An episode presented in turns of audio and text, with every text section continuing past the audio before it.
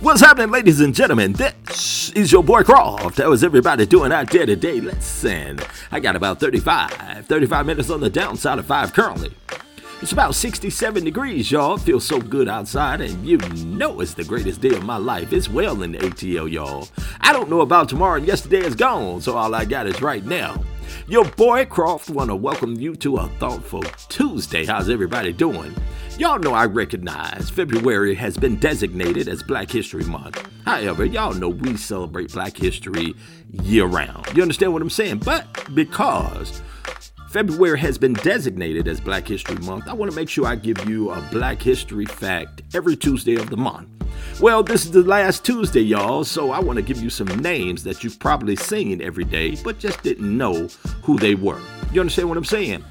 Let's talk about let's talk about first John Wesley Dobbs. He was an American African American civic and political leader in Atlanta, Georgia, who was often referred to as the unofficial mayor of Auburn Avenue. Did y'all know that? What about H.E. Holmes? That's right, Hamilton E. Holmes, an American orthopedic physician who was one of the first African American students admitted into the University of Georgia.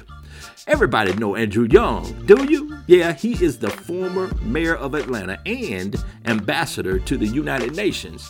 What about Donald Lee Hollowell? He was an American civil rights attorney. You understand what I'm saying? Who sued to integrate Atlanta public schools, Georgia colleges, universities, and public transit. That's right. And Joseph Boone was a civil rights activist and organizer who marched with Martin Luther King. Y'all just remember great minds talk about ideas, average minds talk about events, small minds talk about people. This is your boy Croft. We'll holler at you later. Peace.